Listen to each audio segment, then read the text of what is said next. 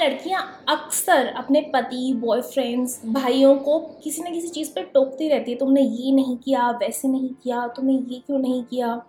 जो एक तरीके से लड़के ब्लेम की तरह ले लेते हैं और उनको ये सब नैगिंग या ब्लेम बिल्कुल भी पसंद नहीं आता और वो चीज़ें और नहीं करते।